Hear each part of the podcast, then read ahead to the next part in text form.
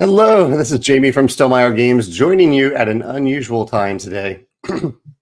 uh, I well, it's not unusual unusual time. It's unusual day. Usually, I'm here on Wednesday at 10 a.m. Central Time, but today I'm here on Tuesday, and no one is here with me yet. So it's just you and me. Watch you watching in the future, and uh, if you're watching in the present, there's Steve. There's some people showing up. I, I know I'm catching you off guard with an unusual time here, but uh, this is Thanksgiving week here in the US. And so I have some other conflicts tomorrow um, as I prepare for Thanksgiving that uh, that I thought, you know, I spend a little time with you today, even though I won't be able to, to join you tomorrow for a little chat. So I'll hang out here, I don't know, maybe 30 minutes today, and we'll just chat about some of the topics that we usually talk about. Great to see some friendly faces and some new faces as always. I see Steve, Nate, uh, George, Tony, Carol, uh, Nate has something he's thankful for. I love things we're thankful for. He says, I'm especially thankful that you give your time each week for these live streams. Thank you, Nate. It's, uh, I really have come to look forward to it. Um, I, I, wasn't sure at first when I started doing it years ago, but I love the conversations. I love, I love the, the real time interactions. And so, yeah, thank you for saying that. Tony Carroll, Garrett. Garrett got featured yesterday on the Stonemaier Games blog. He had some great feedback for lead playtesters. Thank you, Garrett. And Allie for contributing to that blog post. Carell, Sean, Monkey Butler, Ian. I won't say everyone's name here. I'll, I'll finish off the people who are here. Mark, uh, Carol, and Dee Dee. Carol says she her plan period lined up for at least the beginning of this. Carol's a teacher. Um, so, Carol, thanks for popping in. Mika is joining us from India. Thanks for popping in.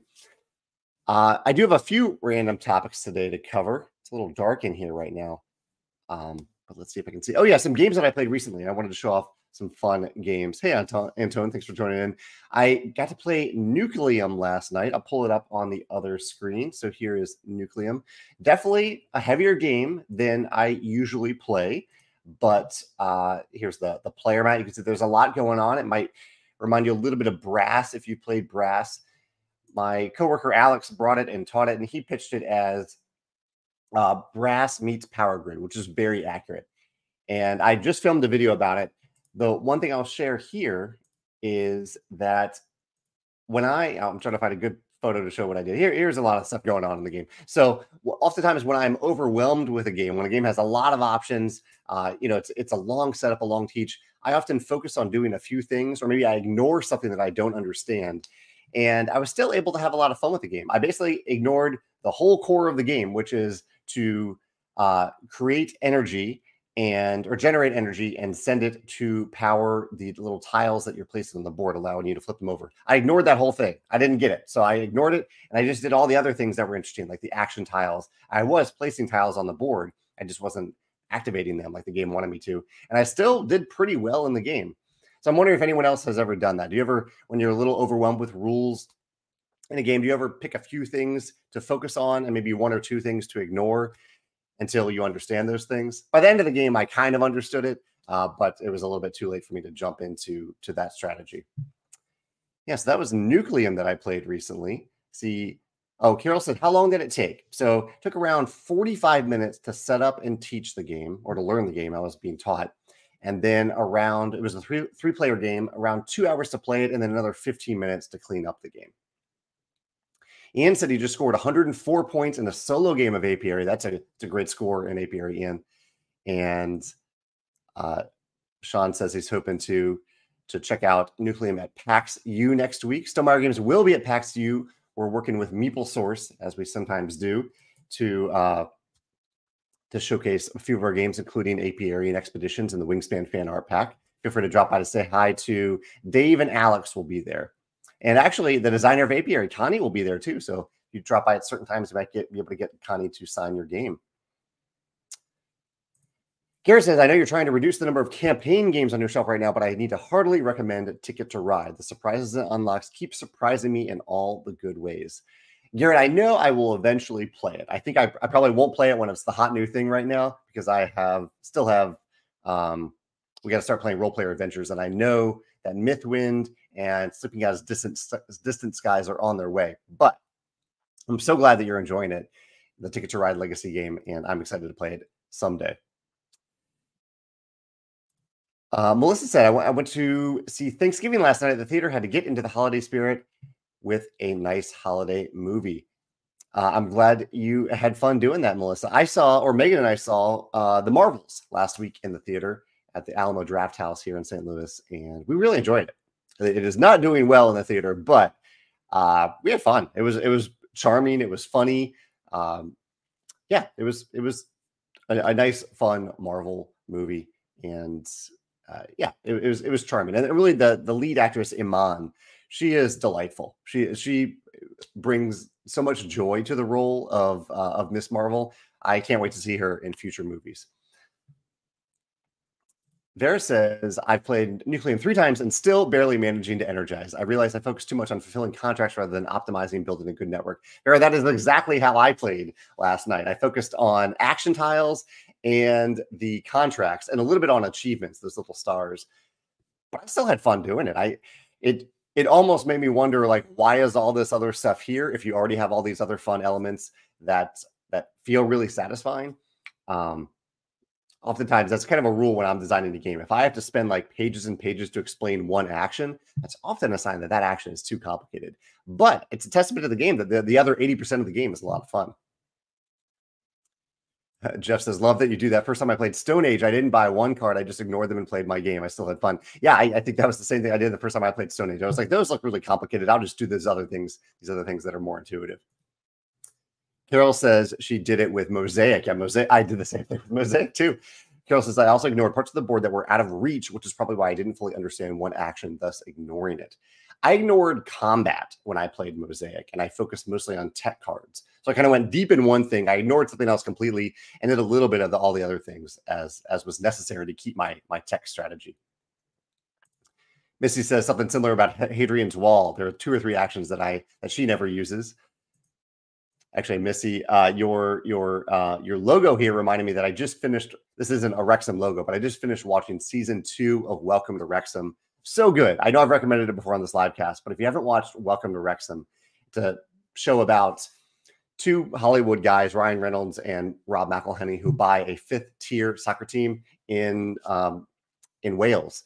And it's about the story of this team in the town. And and and Robin Ryan. It's it's just a beautiful story and really really good docu series filming. Highly recommend it. Yeah. Tony here has another TV show recommendation. He says, Have you watched Scavengers Reign on Max? It's an animated series. The summary says the remaining crew of a damaged interstellar freighter ship find themselves stranded on a beautiful yet forgiving alien planet where they must struggle long enough to be escape to escape or be rescued. As the survivors struggle to locate their downed ship and missing crewmates, their new home reveals a hostile world allowed to th- allowed to thrive without human interference. Sounds like a cool board game property, Jimmy. It does kind of sound like a cool board game property. Reminds me a, t- a tiny bit of Cryo, which I played recently. I've not heard of it. Would you recommend the show to Tony? Or are you just thinking of it in terms of board games? Melissa says, I hear the cat st- stole the show in that one. Is that the, the show that Tony just recommended?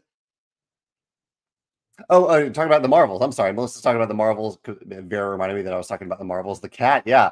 Um, I won't spoil anything, but it, you, you, there is a cat in it. That is not a spoiler. The a cat makes a prominent has a prominent role in the movie, and I really enjoyed that part of it.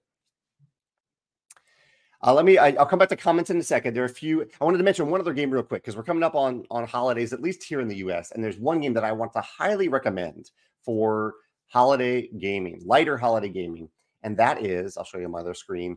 Blob Party looks like this. Uh, Blob Party is a game that I played for the first time over the weekend a few times. I bought it. I played it because it looked great. It looks like exactly my style of social slash party game, which is it's fully cooperative. And what you are doing in this game is you are trying to write down the same answer on these pieces of paper after given a prompt as all the other players. And the, so here are some of the prompts. Like you might have a prompt that says space movies. So that's the whole prompt. And everyone needs to write down a space movie. And not just any space movie, but the space movie that they think everyone else is also going to write down. So you're kind of getting in this headspace of other people. I think it's good for um, good for empathy in that way. You're trying to put yourself in someone else's shoes. And the really cool component hook in the game is this putty like Play Doh substance, where each player starts off as their own little blob with a googly eye that they put on the blob.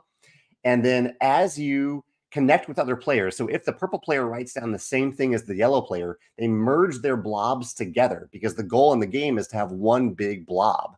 And so these two players merge together. And from then on, they will only present one answer for their blob. They'll both get to write down something and then they'll look at what they wrote down and choose which answer they want to present to the rest of the party until at the end of seven turns, or hopefully before seven turns, you become here what the blobs look like. You become one cohesive blob. Let me see if I can find a photo of the blob all together. Looks like they don't have one here, but yeah, here's a, a good photo of what the blobs look like with the little googly eyes on them. But it is just in terms of components and gameplay, it is incredibly charming, and I would highly recommend it. I am bringing it to my family for Thanksgiving and we are definitely going to play it. And I'm going to, it's just the type of game that you can play with really experienced gamers who want something light to begin or end the night. It's something good for people who aren't familiar with games. And I'm so grateful for Pam Walls for designing it. I, I, I'm, I'm fairly new to her games and I want to learn more now after playing uh, Blob Party. So highly recommend that. Mika says he has Via Nebula coming tomorrow. Looking forward to diving in. He said, watched your, oh, he watched my, my video. It's been a while since I played Via Nebula. Um, but I hope you enjoy it. Yeah, I heard that it was a little bit maybe inspired by Terra Mystica, but maybe a much lighter version of Terra Mystica. I hope you enjoy it. George is going to watch the movie Napoleon on Sunday. Do I, or is anyone else watching movies? Thank you, George, for mentioning that. Is anyone else watching movies over this this week when so many movies are coming out? There, there's the new um, new Hunger Games movie, which the book I read, I really really enjoyed the book, the Ballad of uh, what is it, Songbirds and Snakes? I think what it's called. Really enjoyed that. I didn't hear good. I was really excited about the new Disney movie Wish, but I have not heard good things about that, unfortunately. I'm curious about Napoleon. And uh, earlier, someone mentioned that they saw uh, Thanksgiving, a horror movie. Not probably one that I would pursue, but uh, for horror movie fans, I've heard good things about that one too. Dave said he just played No Thanks for the first time at game night. Dave, that's a good one for for Thanksgiving gaming too. I think such a simple game, but so much fun. I totally agree. I, I really, really love No Thanks. The other game I played, oh, I played Rumble Nation, one of my favorite combat style games. I played that over the weekend as well. I played Skull, one of the closest games of Skull that I've ever played. That's a fun Thanksgiving family time game as well. And I also played for the first time. Let me pull this one up on the screen. I played Raising Robots. This is the latest game that kind of fits this engine building, tableau building, simultaneous action system that we've seen Earth use to great success, raising robots, a little more complicated than Earth, but just as satisfying in terms of the simultaneous play in the engine that you're building. We did this. This is highly unusual. We played this at uh, my my kind of heavier game night that I attend every other week or so. We played it, and while players were the other the other groups were playing, what were they playing?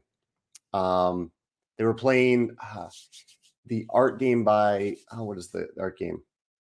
Art theme game, a longer art theme game that I'm blanking on the name of, and they were playing Ark Nova. Two other groups were playing those games.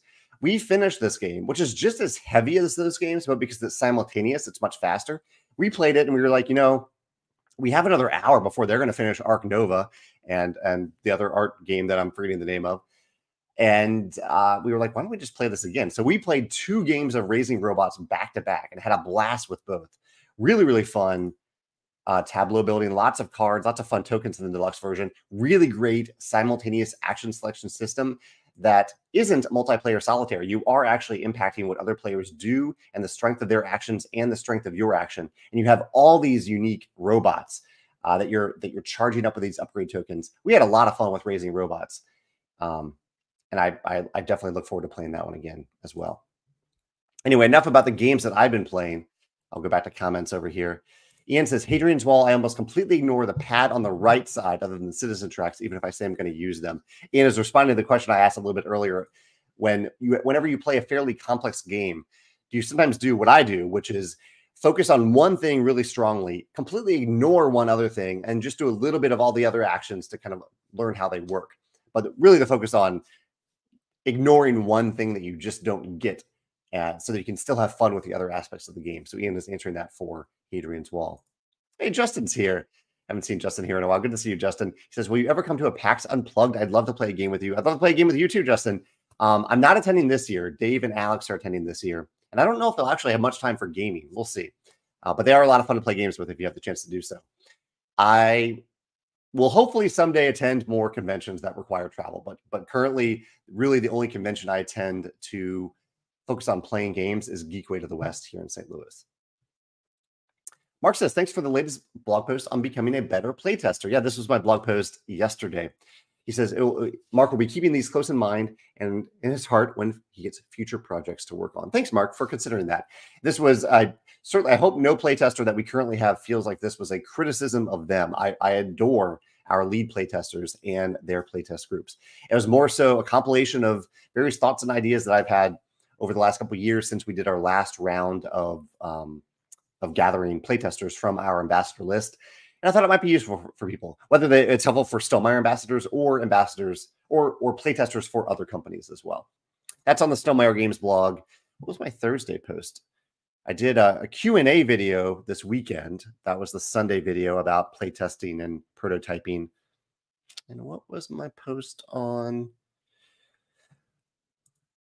the other day? What was the on uh, Thursday? I talked about. Oh yeah, I talked about Streamyard. Talked about this the service that I'm using, this platform that I'm using to stream this video right now. How I really really like it.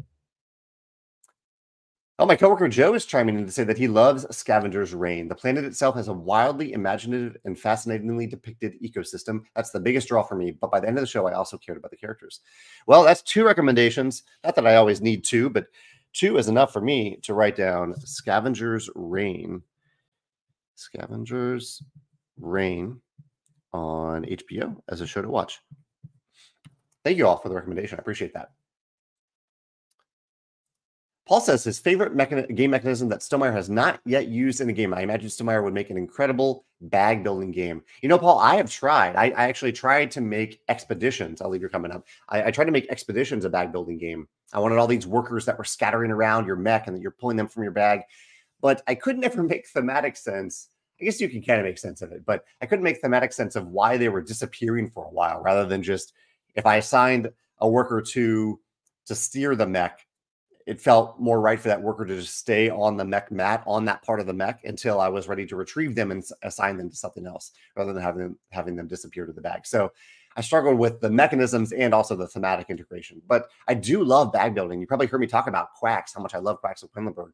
So I'd, I'd love to design a bag building game someday or a game that uses something that you're pulling out of a bag beyond just the, the tiles and tapestry. Ian says, similar to ignoring parts of a game, for Age of Comics, a game that Ian has been talking about playing, there are so many mini expansions that I'm playing two handed games and slowly adding in each thing because it would be too much all at once. Yeah, that's kind of a conundrum when you get a game with a bunch of modules or mini expansions included in the box. I'm always daunted by them, and I usually don't end up using them as a result. I, I kind of, I really want the designer to tell to tell me what the core experience is that they that they advocate that they strongly believe in, and let me play with that out of the box. Um, that's that's helpful for me. I know people have different different opinions on modularity in games. Ray says, um, congrats on Apiary being in second place on the hotness list. Yeah, I'll show you that on my other screen here. Here is, I'm showing off Raising Robots here, but right under the White Castle, which has been very hot since Essen. Apiary, also a very hot game since Essen, and I'm happy to see it.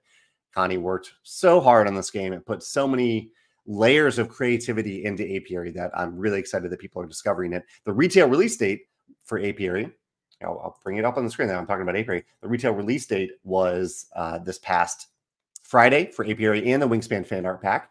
If you've played Apiary, I sent out a newsletter yesterday to talk about some of the things to think about when you're playing Apiary. If you haven't played it, I also included some things to think about uh, in, in, the newsletter there as well. And I mentioned two other things that I'll, I'll, mention here live. One, if you have played Apiary, I would love for you to rate it.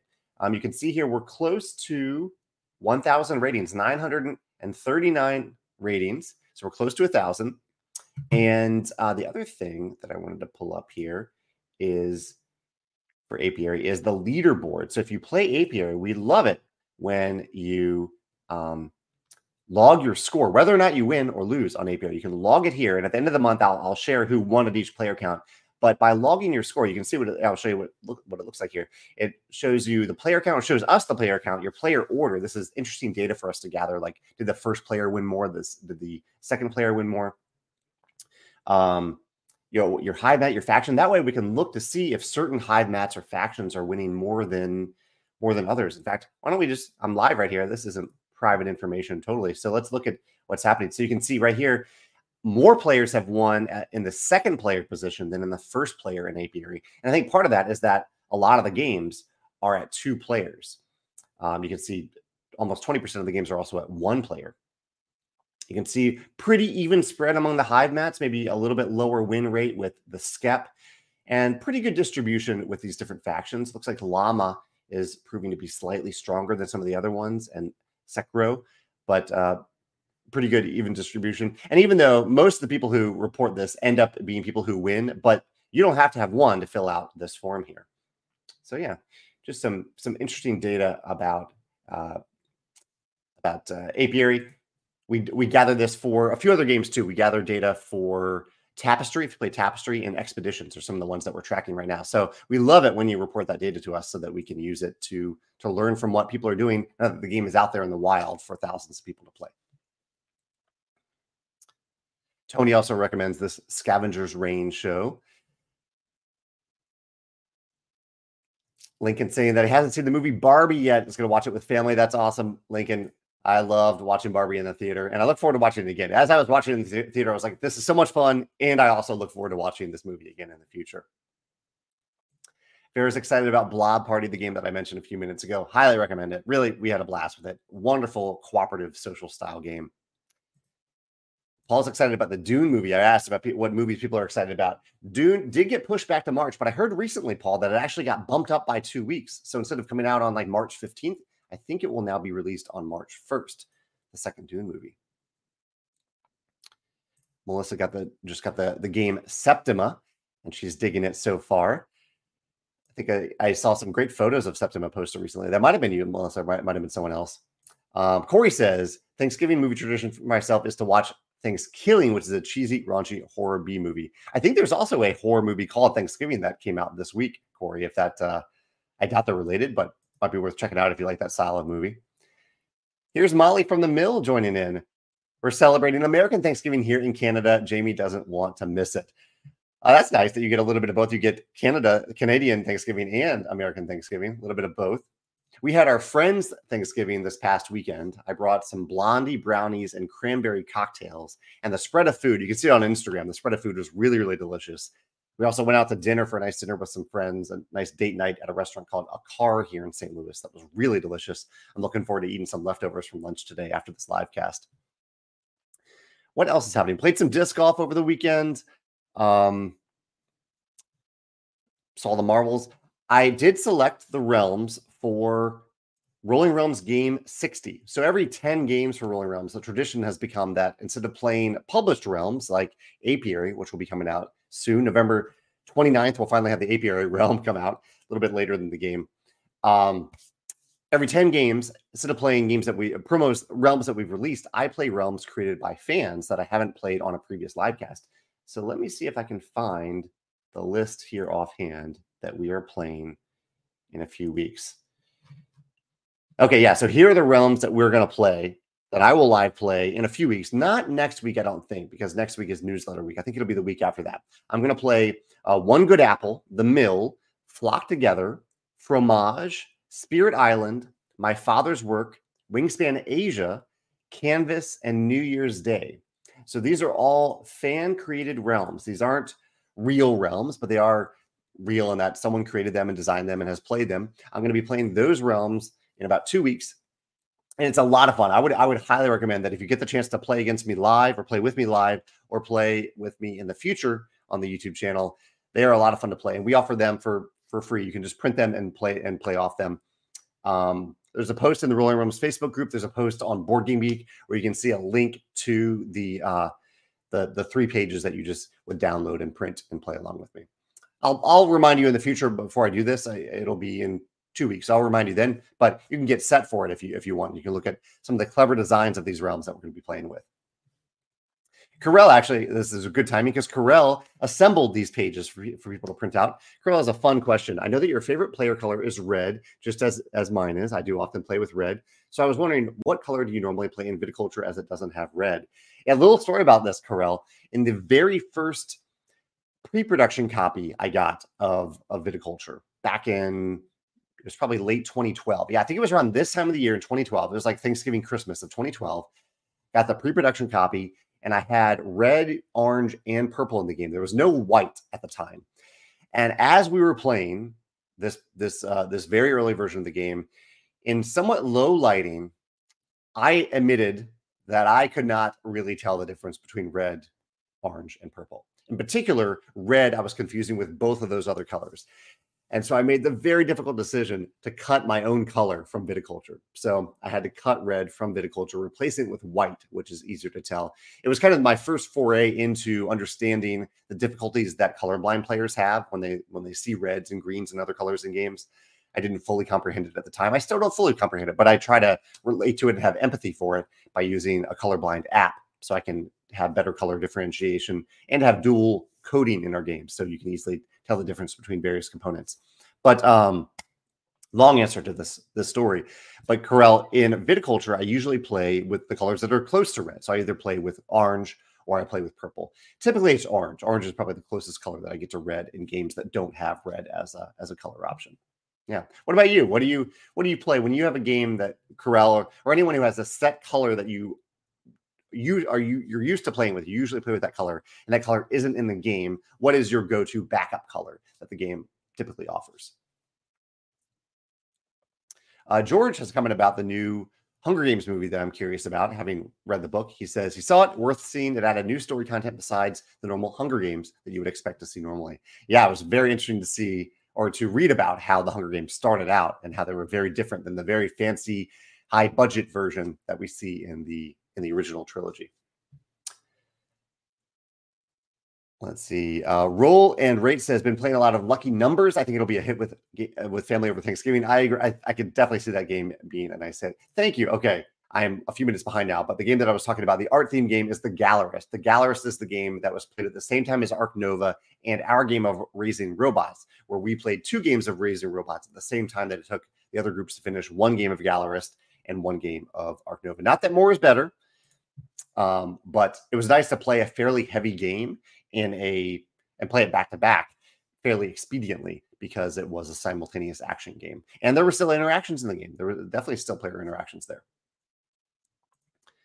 Melissa said, or Melinda, sorry, Melinda. Uh, she said she'll be seeing Napoleon this weekend. She saw the Hunger Games prequel already and was pleasantly surprised.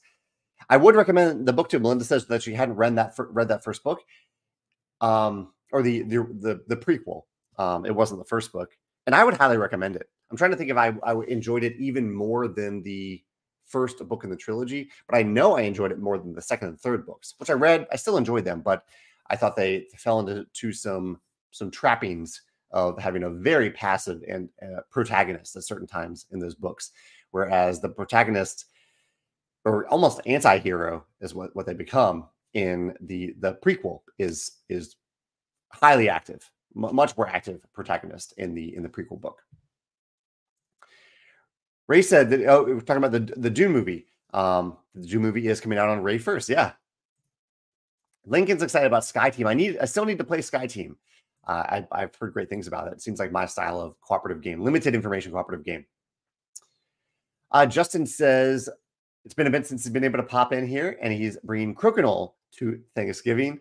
He also played Nucleum over this weekend and had a really good time with it. Glad you had fun with it, Justin. Curious if you were able to grok all the systems in the way that I was not able to grok the energize action until close to the end of the game. And by then I was so entranced by the other mechanisms that I just focused on them instead. David is here. David is Connie's partner. He says for people attending PAX U, Connie and I will be there. If you see us, say hi. You may have seen David be very active. Thank you, David, in the various conversations about apiary on Board Game Geek and in the apiary Facebook group, answering questions, offering clarifications, and even designer insights because David has play tested apiary many, many times with Connie. Thank you, David, so much for going to PAX U and saying hi to people when you're there with Connie. Melinda says uh, she's played a bunch of new games this weekend. Barcelona, which she loved. I'm curious about that.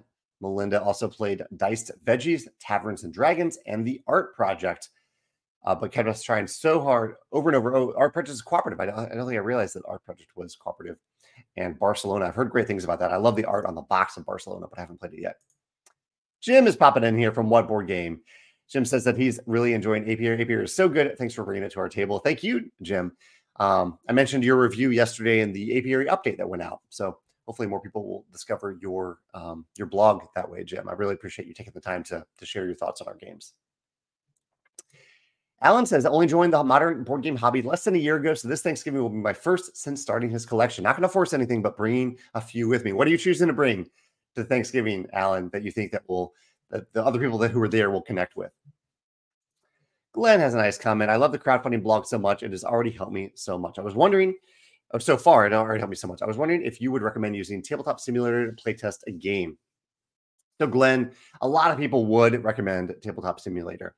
I for there's some moral and ethical reasons that I won't go into here. I mean, that isn't really fair to Tip Tabletop Simulator. I'll, I'll go into them because it, it, it's more fair to, to say why. The overall answer that I will give you, Glenn, is that I would recommend Tabletopia, not Tabletop Simulator. Um, table, the folks at Tabletop Simulator had some anti-LGBTQ plus stuff happen a few years ago um, involved that didn't it when we looked into it, it didn't seem like a one time mistake. It seemed like a culture of, um, it seemed like a cultural issue. Uh, with not cultural like like one one person's culture versus another person's culture. It seemed like a cultural issue at the company where they weren't uh, providing a safe, welcoming, inclusive space for LGBTQ people. And so that uh, we uh, we looked deep into it before we made that decision to not use or advocate tabletop simulator as, as a result. I do hope that they have grown and evolved over time, like anyone. Anyone has the chance to grow and improve and evolve. So I want to give them hopefully credit for doing that. I think they did take some steps towards that soon after we made our decision to work with Tabletopia and not Tabletop Simulator. We pulled all our games from Tabletop Simulator. Um,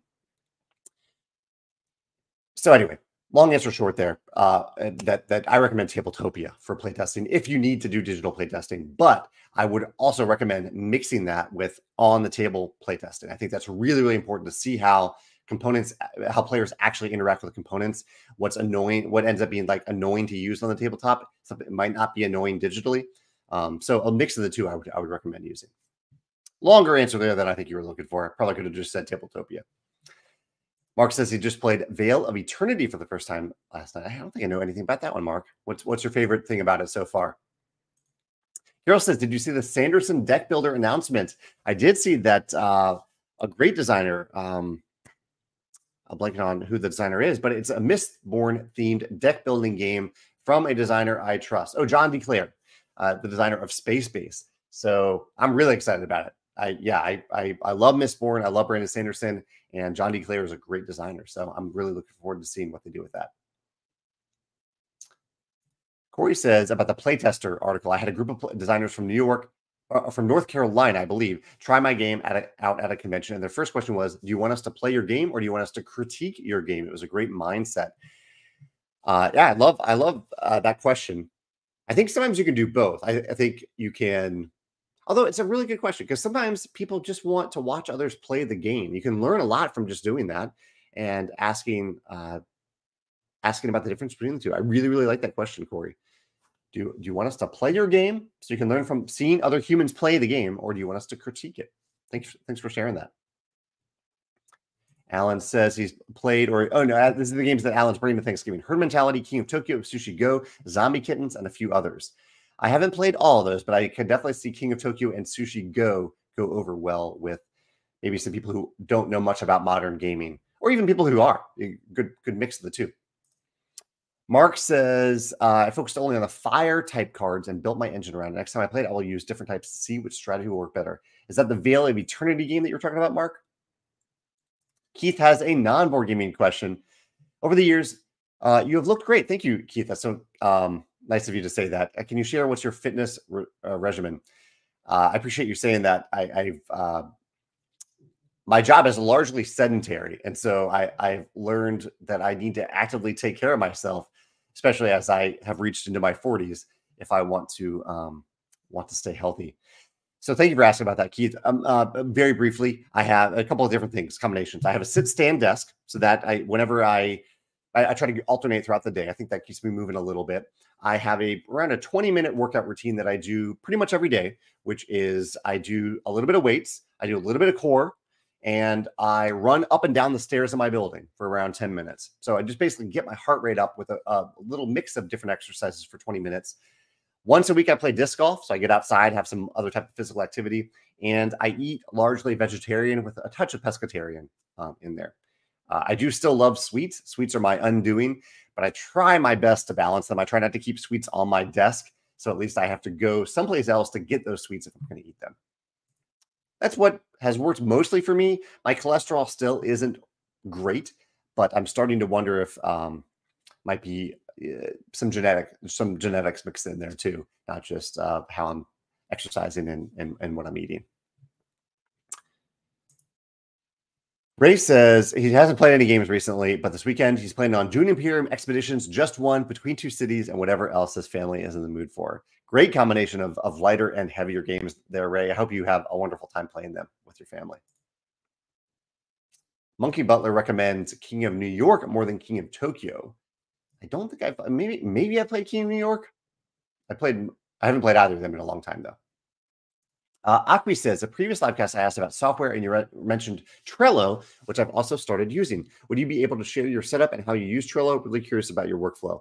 So I use it mostly for um, for just keeping track of ideas. So I just I have like a oh there's Walter coming in. Hey Walter, I have a, a Trello set up for uh, for content.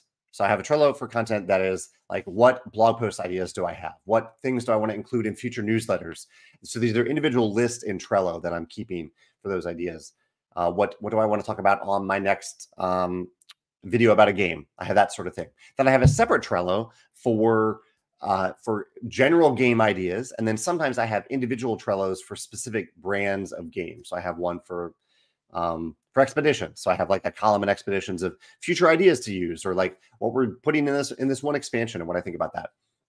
So that, that's a general idea. I'm not not going to show it on the screen because I have a lot of a lot of spoilers there, but um, that is my general setup for Trello.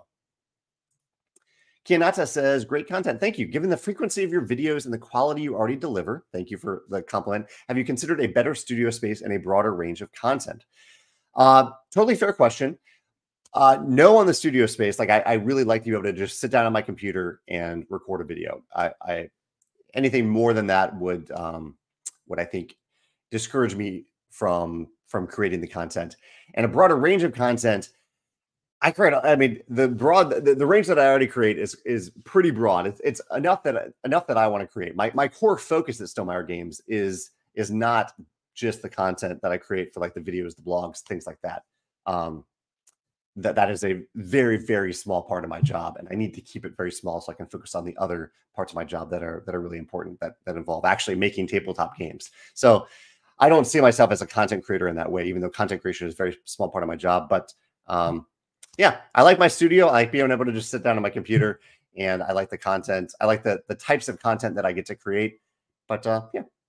But let me know if there's a certain type of video that would add value to you that is about game design that you don't already see me creating that you would be interested in, always feel free to mention it. Yeah. Boro says that they did not receive the apiary newsletter. So this wasn't a general newsletter. This was if you subscribe to apiary update specifically, this was an update about that. So feel free to check that out. Um, it's also on the apiary page of our website. And if you don't subscribe, there's a link on the the uh, on the newsletter that will let you subscribe to it. Hey, Chad. Oh, Corey says on the amazing race this weekend, the contestants had to build an apiary. Oh, that's really cool. I'm sure that introduced the word to some holiday shoppers. That's perfect timing, Corey. I don't watch the Amazing Race. I have, I've, have, I've watched a few seasons. I don't currently watch it, but I do love Survivor, as many of you have maybe heard me talk about. And I'm loving the current season of Survivor. There was a great episode this past week, a great episode the previous week. It's been a really, really great season. Um, just scrolling through, looking for a few questions here as I maybe start to wrap up today. I'm probably not going to hang up for the full hour today. Um, Lincoln says that he's really enjoying apiary. Thank you, Lincoln, for saying that. And uh, yeah, I'm glad I'm glad you gave it a shot. Uh, let's see. Darren says it only asks for the score of the winner, and it doesn't have an option for the Automa winning. You know, I probably need to rephrase that a little bit, Darren. Uh, you're right. I need to. That was one of the earliest forums I created, the leaderboard forum and doesn't have an option for the Automa winning. Oh, interesting. For the Automa winning the game. Yeah. Okay. Thank you for that reminder. I will update the tapestry form. Uh, so it's not just asking for the winning score, not just winner and option option for Tom. Yeah, thank you for mentioning that. I'll fix that after this video. Oh, Carol got an early birthday gift, The Witcher, two Witcher Old World expansions. I'm hoping to play that one with you someday, Carol. I know you've you've ta- spoken very highly about it.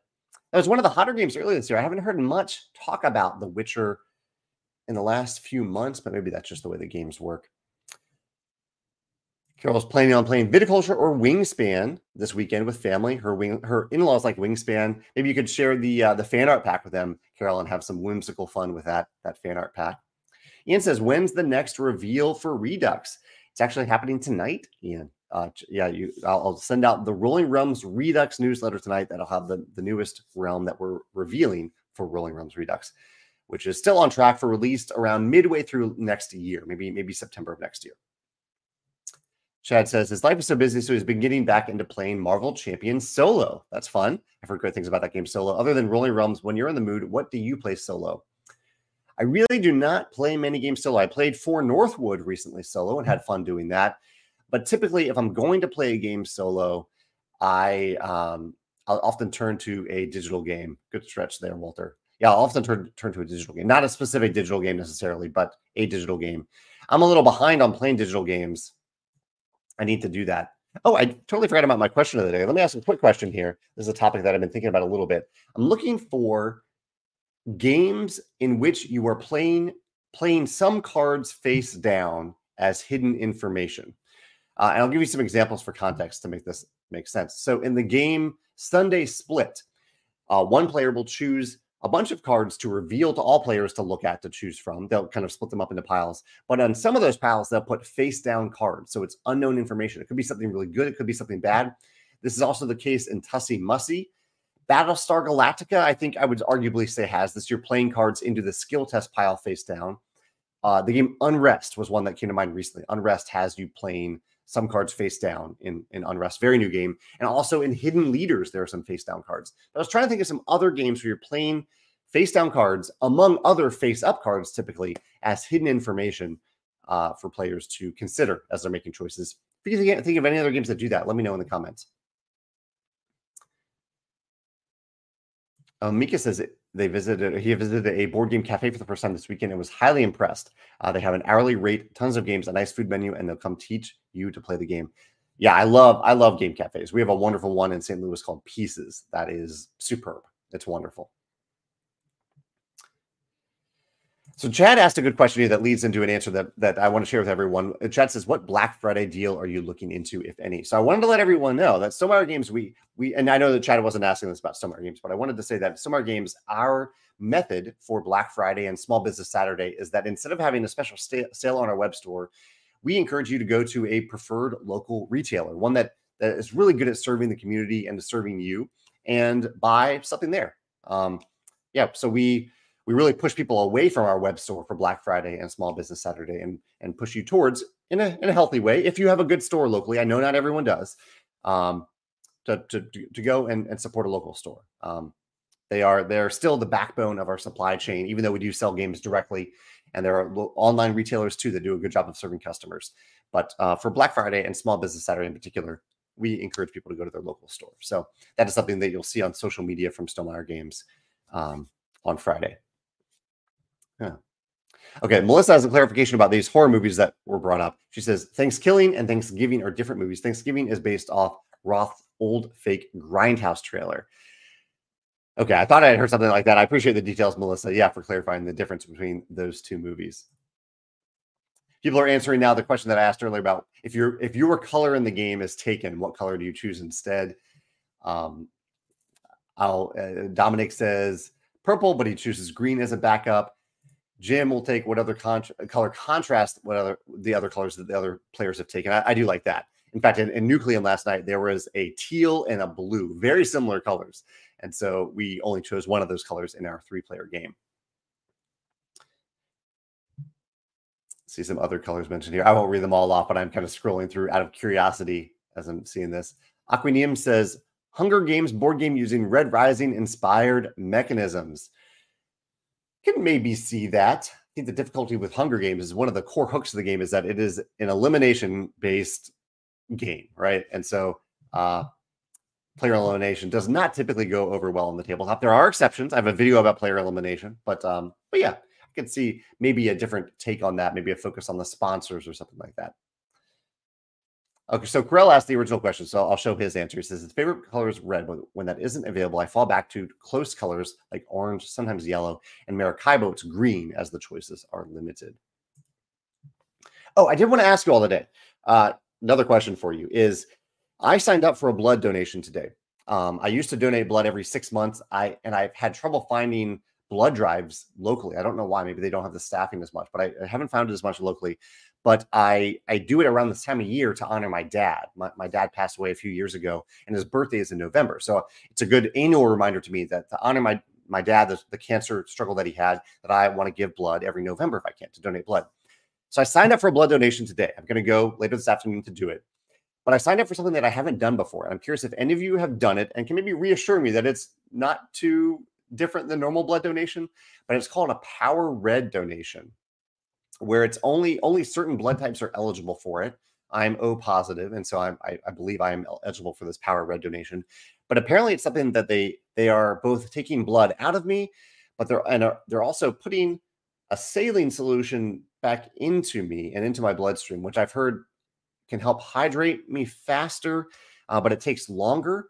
Um, and I do have a time constraint today in terms of the amount of time that I have to give blood, so I'm hoping it doesn't take too long but I haven't ever given blood in such a way that something else is being put back into my system at the same time. So I'm curious if anyone else has ever done a power red blood donation and can let me know how it is, if it's okay, if it's uh, how different it is than a normal blood donation. I'm sure it's safe. I'm sure it's fine. Um, I just, uh, yeah, maybe a little bit more nervous than normal than uh, about giving blood because I haven't done this power red style donation before. Uh, Cody says, just wanted to thank you for sending me a note for his Air Force retirement. Yeah, Cody, congratulations. Uh, hope you're doing well. Looking forward to getting APR to the table. Uh, thank you, Cody, for saying that. And thank you for your service and congratulations on your retirement. Yeah. Boros asking for his daughter any news about Red Rising expansions.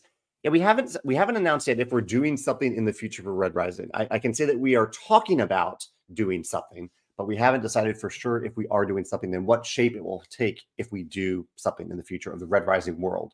Currently, the only information that we have is through book six, and that there will be a book seven. And so I, I don't know exactly how we're going to deal with that because I, I think we I, we would like to create something. We're probably going to try to create something and see if it works, but we won't have the book seven information in hand as we are creating it. So we'll see about that. Showray says that they're playing Apiary this weekend and they're very excited. I hope you have fun with it. I, am looking forward to, to more and more people playing Apiary with their friends and family. Um, so Justin mentioned that he played Nucleum recently, and I asked him if he focused on some things more than others. He says he actually did Energize and Building most. I, he said I loved everything about the game. Energize is what I did least. Energize was the one th- action that I did not understand, so I just ignored it and did the other stuff. And Nucleum. Let's see, just scrolling through uh, through here. Uh, Tony says he got to play Expeditions for the first time this weekend. It broke his brain. So many choices, so many paths to victory. Love how unique it is. Thank you, Tony. Hopefully, it was a good brain breaking, brain breaking thing. Ali got my group interested in Scythe. I actually seen an uptick in people playing Scythe and talking about Scythe ever since Expeditions came out, which is great. And Tony says he also enjoyed Jakub Rozalski's artwork on the cards and expeditions. Thanks, Tony. I'm excited to share the exped- expeditions expansion with people later next year, 2024. It's going to be a fun year. Um, oh, I do have one other question. I have so many questions for you today. Only 10 minutes left. The other question I wanted to ask is Have any of you ever used Stretch Pay on GameFound? So GameFound offers this thing. GameFound is a crowdfunding platform similar to Kickstarter, mostly for games. On GameFound, instead of paying a lump sum like you typically do for Kickstarter, say it's a hundred dollar game, you hundred dollars when the game funds. Instead of paying, paying just that, you can choose stretch pay on some um, some campaigns where you pay a certain amount each month as decided by the creator. So instead of paying $100 up front, you can pay $20 over five months until you're completely paid up for that um, for that game. Uh, I'm curious if anyone has ever used this and what your experience has been with it. Do you like the option? Uh, ha- yeah, have you had a good experience with it? Have you ever canceled midway through paying that stretch pay? And what does that look like when you when you cancel halfway through? I'd love to hear your thoughts on that on that stretch pay system. I want to write about it on the blog in the near future. Uh, yeah, eh, people. I've asked the question of, uh, have you are you playing any games over Thanksgiving? I know this isn't a perfectly inclusive question because many people are watching right now who aren't in the U.S. who don't celebrate Thanksgiving. But I would extend the question to general holiday time with friends and family. What games are you playing? What games do you think will work with people who are maybe heavier gamers, lighter gamers, people who haven't played modern games all that much? Um, Andrew says the new Ark Nova expansion is our current add-on of choice. Yeah, I've really enjoyed my one play so far, the Ark Nova expansion. I'm hoping to get it to the table more often. I don't know if I'll have time for longer games over the holidays, though. We'll see. I need to choose some games that I can share with my mom and enjoy with my mom. Let's see. The extraction says we historically have played games at the holidays, but over the years have struggled as some family members have developed age-related issues like Parkinson's, and most game groups require some writing that can be an issue. Do you or anyone have suggestions for party family games that don't require writing? That's a great question. Uh, Codenames. Codenames does not require writing. It is a there is a cooperative version of Codenames. I think the one that's most well known is the one that either has uh, images or text. There's both versions. So even if you have people who can't read, that isn't the case with Parkinson's. I, I, I don't think. Um, but uh, but yeah, you don't have to write anything in, in, in Codenames. The other ones, I'm thinking of the other code, the party games that I really enjoy. Just one, you have to write. So Clover, you have to write. Fun facts, you have to write. And in the one I mentioned today, Blob Party, you do also have to write. But Codenames, I would, I would go with Codenames. I think that's a good good option to consider if you're looking for those so, sorts of social party style games. Um, yeah,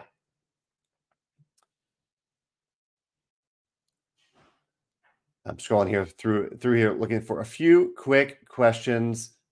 Uh, oh yeah, Steve asked about the chocolate of the day today. Thank you, Steve, for asking about it. What will be my chocolate of the day?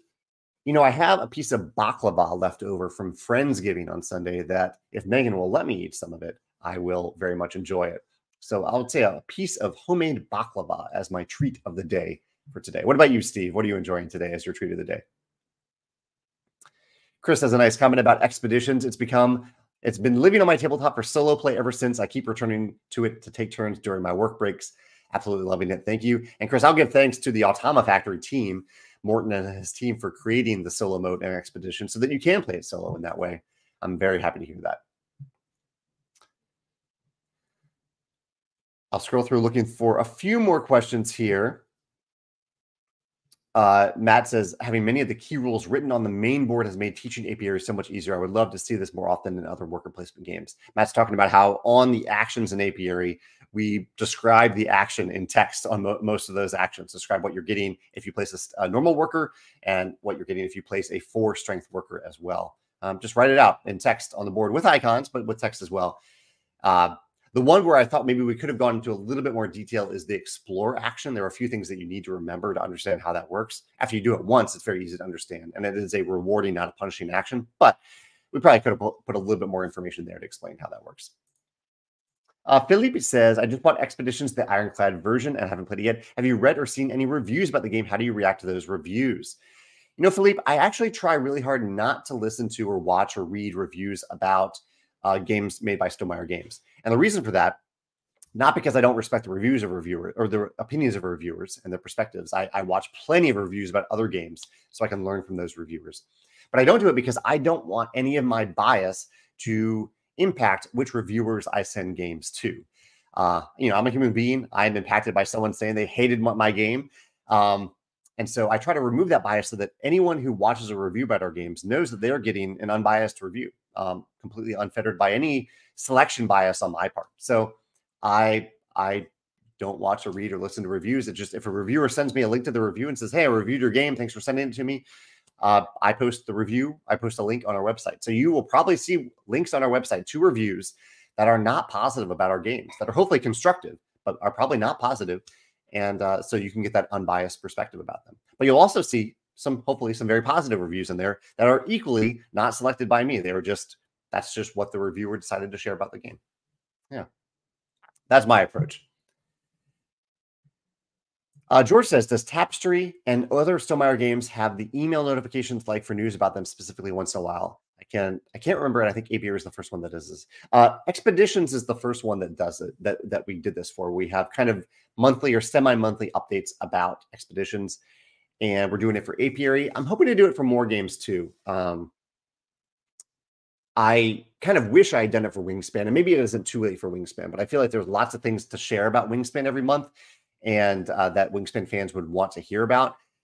And I you know, I, I figured we have these game specific Facebook groups. Sometimes it's just nice. I know it's rare to say that, but sometimes it's just nice to get an email saying, hey, like, here are the, the fun things happening this month over the last few months with this game. What are the latest reviews? Is there a latest? Is there an official variant that's been developed? What's the latest in the FAQ? Who won? Who has the highest score over the last few months? Those types of things. We're trying to at least try that a little bit more to see how people are interested in it. So yeah, we're, we're testing it for apiary expeditions, and we'll we'll try for future games as well. Kevin says, What did you think of the auction on Survivor this past week? Personally, I don't like it. It really was not an auction. Oh, Kevin, I loved it. I love this Survivor auction. So, so Survivor used to do this auction where they'd bring out, they'd give, give everyone a certain amount of money, like real money, and um, they'd offer food items for people to choose from. And the thing they also learned from those past auctions is that they used to offer some advantages for auctions. People could pay for an advantage.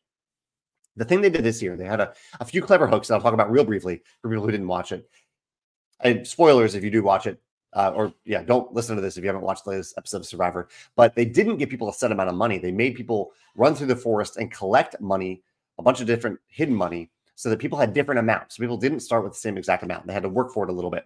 And then they also had a raw sale mechanism that made people not know exactly when the auction would end. So that was part two of it. They, you didn't know when it was ending. So you didn't know if you were going to have six items or 15 different items to bid on.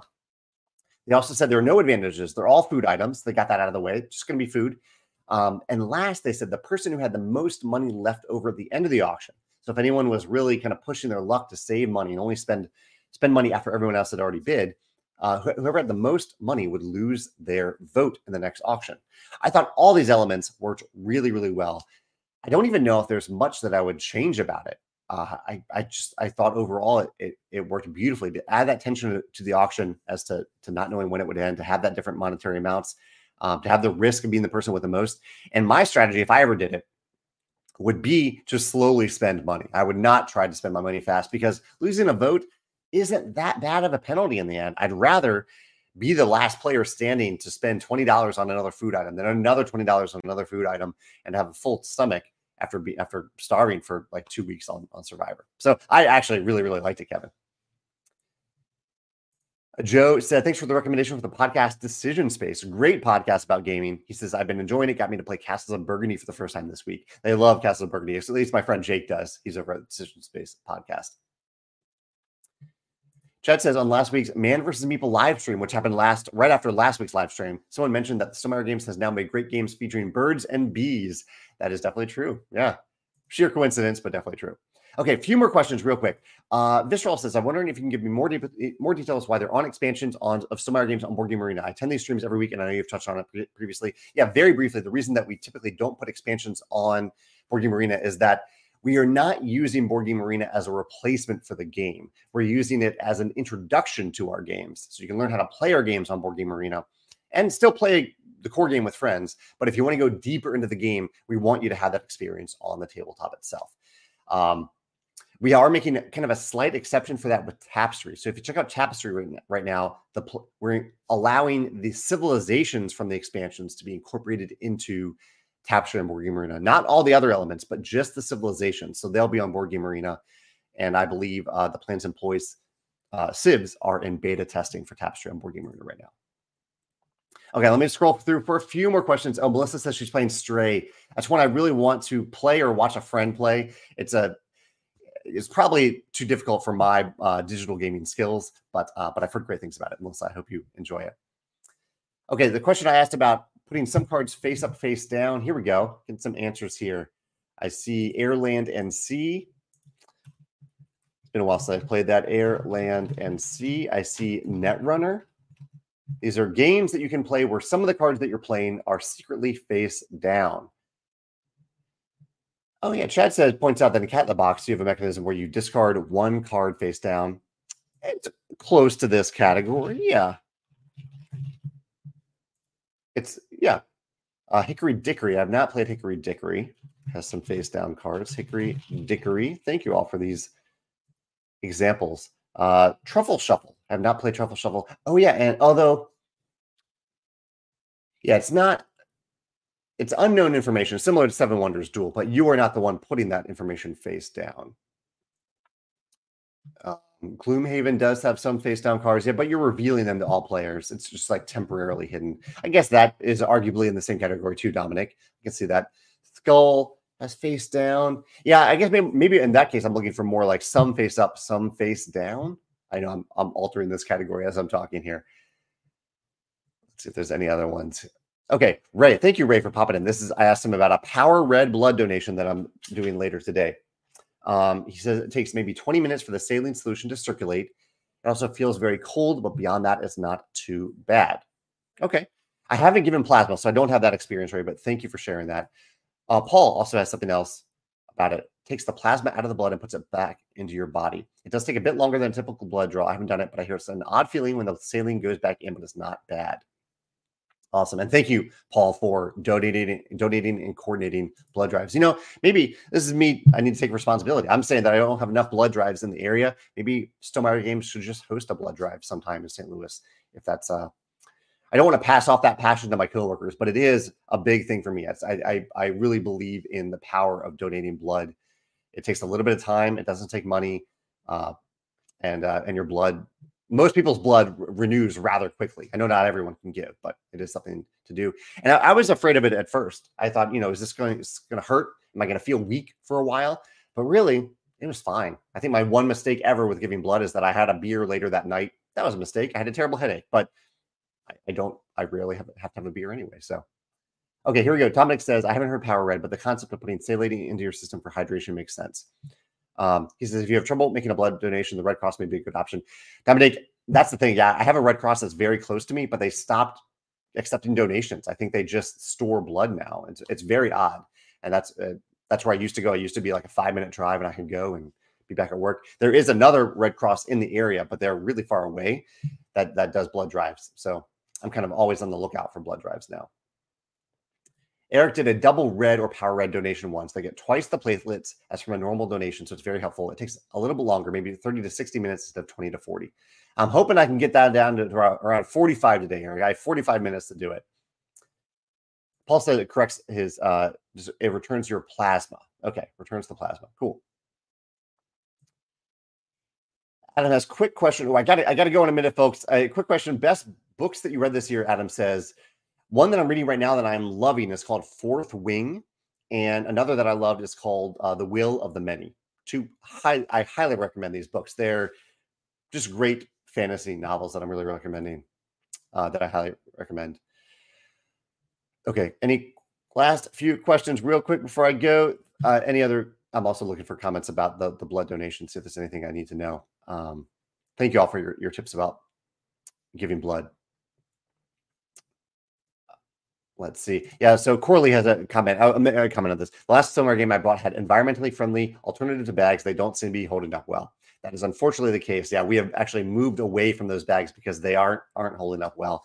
So I'm sorry about that. It it was a little experiment, and we're still hoping to find bags that do that. But we are we are back to using normal plastic bags, but as few as possible of them is, is what we're trying to do. We don't want them to be disposed. Uh, Valerie, quick comment. Uh, Thanksgiving is in October in Canada, so I'm playing loads of Baby Gear, but also got my PC, fix. So Baldur's Gate, heard great things about that. Uh, Valerie, yeah, I have some Thanksgiving stuff happening tomorrow, and so I'm doing live cast today instead. Stretch play question. Oh yeah, I, am skipping past this, but uh, Corey says hasn't used stretch play yet, um, but he has used the concept of stretch pay on other projects, not on crowdfunding yet. Sorry, I'm scrolling through too fast here. I wish I could hang out longer, but I need to take a break and eat lunch. I can have some some uh, blood sugar in my system for this blood donation. Garrett has an idea for top 10 games that you've never played. Oh, it's an interesting idea. I'm a little hesitant to talk about games that I haven't played, though. Uh, I, I get where you're going for, Garrett. I'll think about that. For games where you don't have to write anything for someone with Parkinson's, David recommends Wavelength and Decrypto. Crypto, Decrypto requires some writing, but Wavelength requires no writing at all. Oh, Roland, I'm glad you brought up Magic Gathering, the morph mechanism. Yeah, totally. I love that. Morph in Magic. Yeah. These are games that you play some cards face down secretly. All right, here we go. Uh, Ray says to do your donation quickly, be super duper hydrated. Okay. Make sure to go to the bathroom immediately before starting so you won't need to pee. Okay. I can do that. Thank you for the, that tip, Ray. I can, I can definitely be super duper hydrated. Awesome. Thank you all for, sorry for cutting this short, even after we have more to talk about today. Thank you so much for joining me on a non standard live stream day. If you have any other questions, of course, you can post them in the comments, especially on YouTube. I get good notifications there for YouTube comments. I won't be here tomorrow, but have a happy Thanksgiving if you're in the US. If you're elsewhere in the world, have a good week. And I will see you next Wednesday for newsletter day. I'll see you then for a little surprise too next Wednesday. You can find out then. Take care. Bye.